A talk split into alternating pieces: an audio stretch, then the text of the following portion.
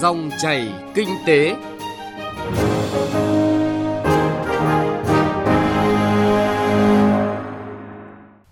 Các biên tập viên Thành Trung và Hà Nho kính chào quý vị và các bạn. Chúng ta lại gặp nhau trong dòng chảy kinh tế trên kênh Thời sự VOV1 Đài Tiếng nói Việt Nam. Chương trình hôm nay thứ tư ngày 31 tháng 5 có những nội dung sau đây.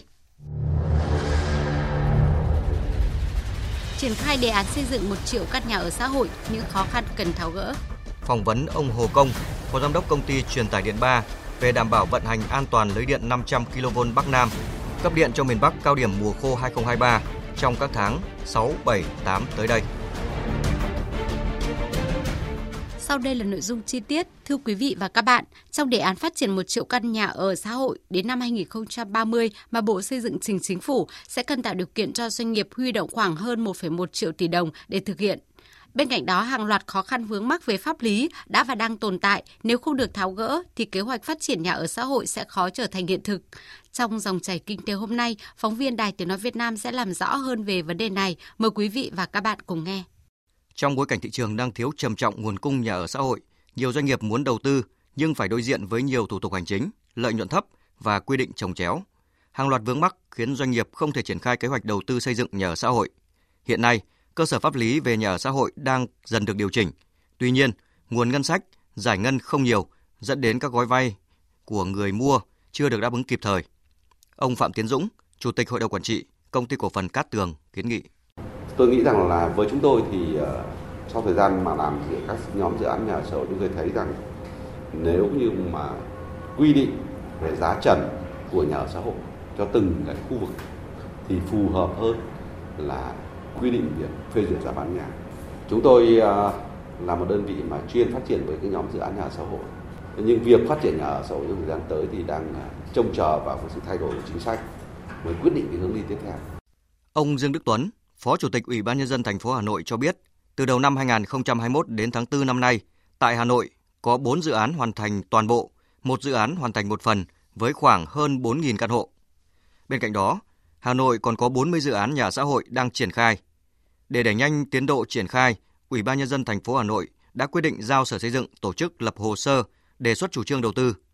Dự kiến 5 dự án nhà xã hội được hoàn thành sẽ bổ sung khoảng 2,5 triệu mét vuông sàn nhà ở xã hội vào quỹ đất nhà ở xã hội của thành phố, đáp ứng nhu cầu rất lớn của Hà Nội và cũng là góp phần hoàn thành chỉ tiêu nhà ở xã hội theo đề án.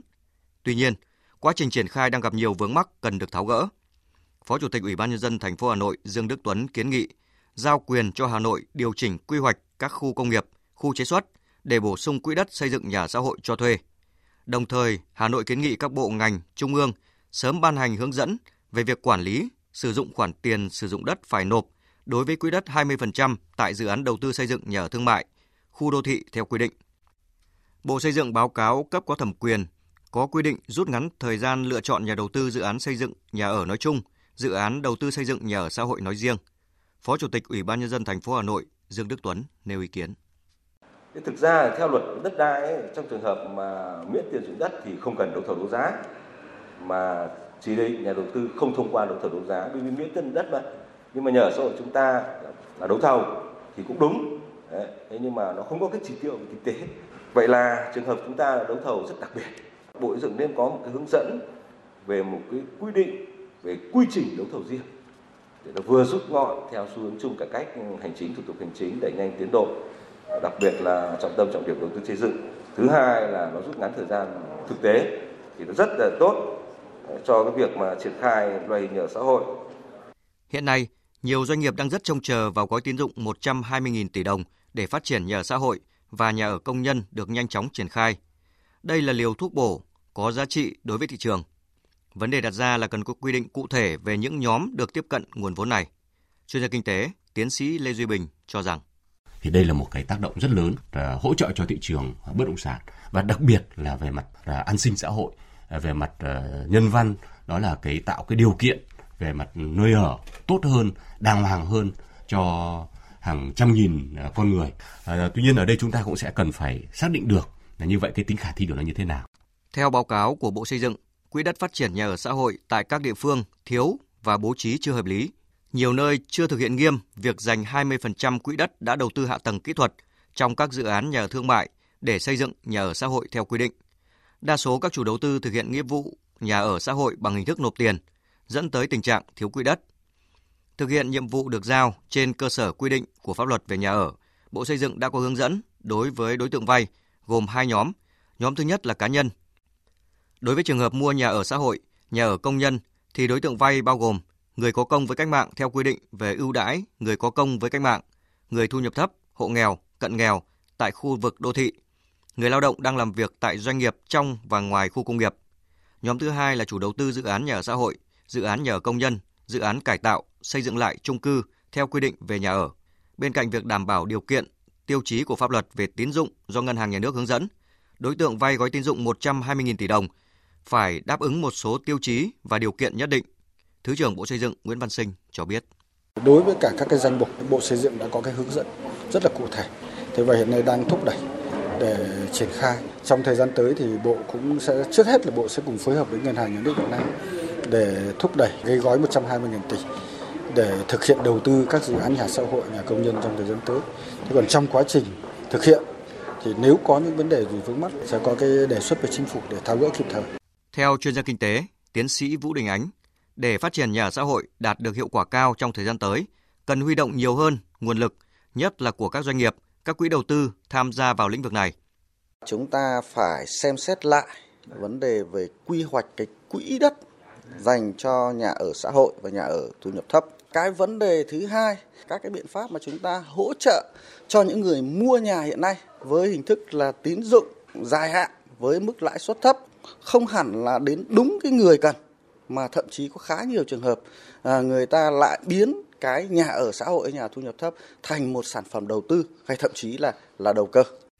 Trước hàng loạt vướng mắc trong công tác phát triển nhà ở xã hội, các chuyên gia cho rằng giải pháp cấp thiết hiện nay là cần sớm gỡ bỏ các nút thắt do khó khăn về nguồn vốn hỗ trợ, quỹ đất cũng như cải cách mạnh mẽ về thủ tục hành chính để thu hút các doanh nghiệp tham gia đầu tư.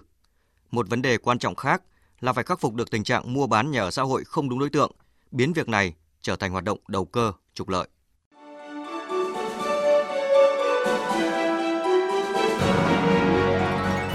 Dòng chảy kinh tế, dòng chảy cuộc sống.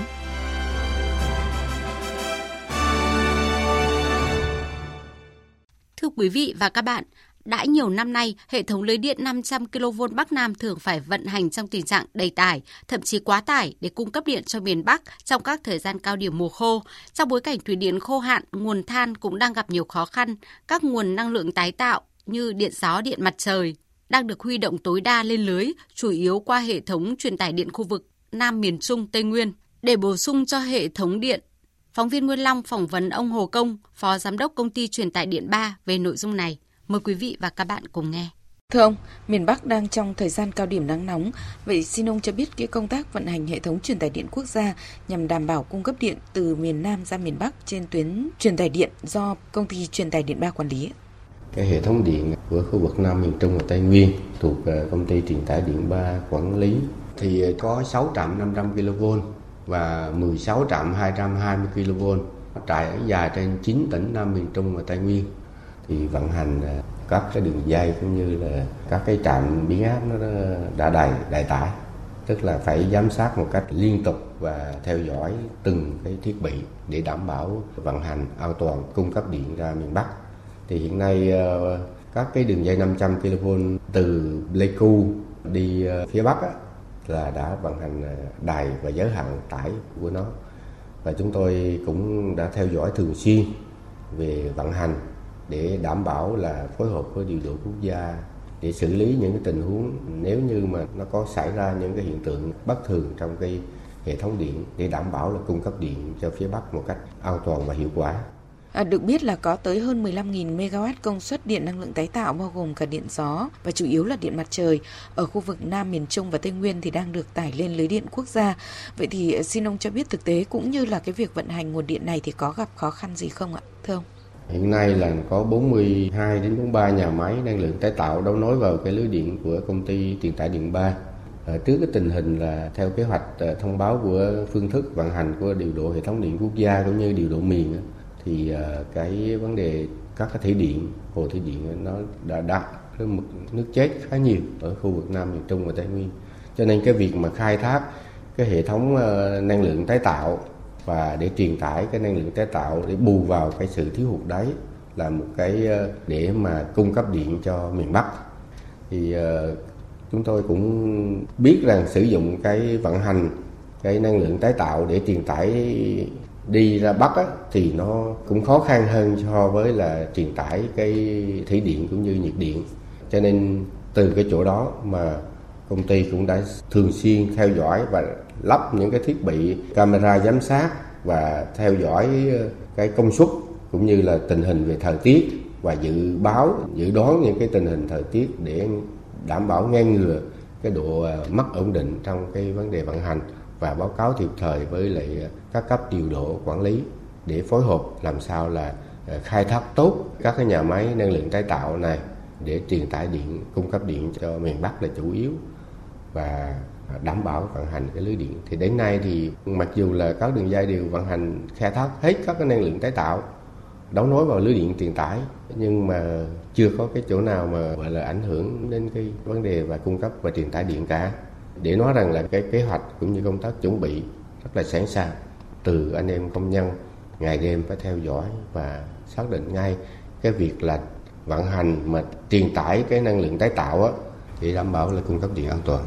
Vâng, cao điểm mùa khô ở miền Bắc thì ờ, còn kéo dài đến tháng 8 và với một cái thực tế truyền tải cao cũng như là chủ yếu là nguồn năng lượng tái tạo như vậy thì đâu là các cái giải pháp mà PTC3 chú trọng để đảm bảo vận hành an toàn tin cậy lưới điện quốc gia mà đơn vị quản lý thưa ông?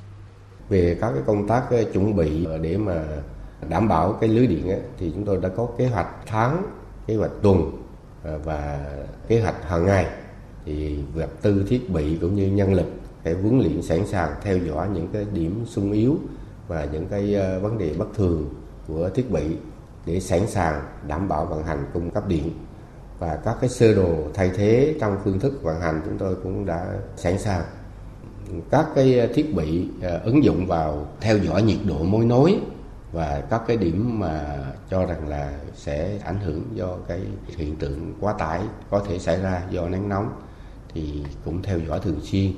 như là lắp các cái cảm biến nhiệt, lắp các cái camera và nhắc là cái vấn đề về cái hành lang lưới điện để theo dõi thường xuyên và đảm bảo là không có để xảy ra bất kỳ một cái sự cố do chủ quan.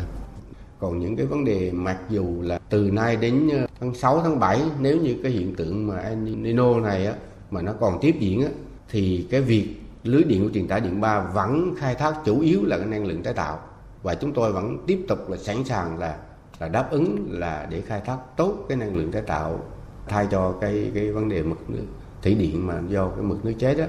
thì nó sẽ khai thác. Và cái điều mà tôi tin tưởng là hiện nay các cái trung tâm điều độ họ cũng có những cái phần mềm nó theo dõi rất tốt. Cho nên là cùng với truyền tải thì vận hành nó sẽ an toàn. Vâng, à. nhờ vào cái công nghệ thì làm nó cũng hỗ trợ cho mình rất là nhiều. Vâng. Ngoài, ngoài cái công nghệ ra thì cũng cái kinh nghiệm và cái quen nghề nghiệp nói chung là cái kinh nghiệm trong nghề nghiệp cũng anh em cũng khá đối với truyền tải điện ba thì cũng khá khá tốt cho nên là cũng không ngại. Vâng, xin trân trọng cảm ơn ông về cuộc trao đổi. Quý vị và các bạn vừa theo dõi cuộc phỏng vấn của phóng viên Nguyên Long với ông Hồ Công, Phó Giám đốc Công ty Truyền tài Điện 3 về đảm bảo vận hành an toàn lưới điện 500 kV Bắc Nam trong điều kiện truyền tài cao và chủ yếu là năng lượng tái tạo để cung cấp điện miền Bắc cao điểm mùa khô 2023. Nội dung này cũng đã kết thúc dòng chảy kinh tế hôm nay. Chương trình do biên tập viên Thành Trung và nhóm phóng viên kinh tế thực hiện. Cảm ơn quý vị và các bạn đã quan tâm theo dõi.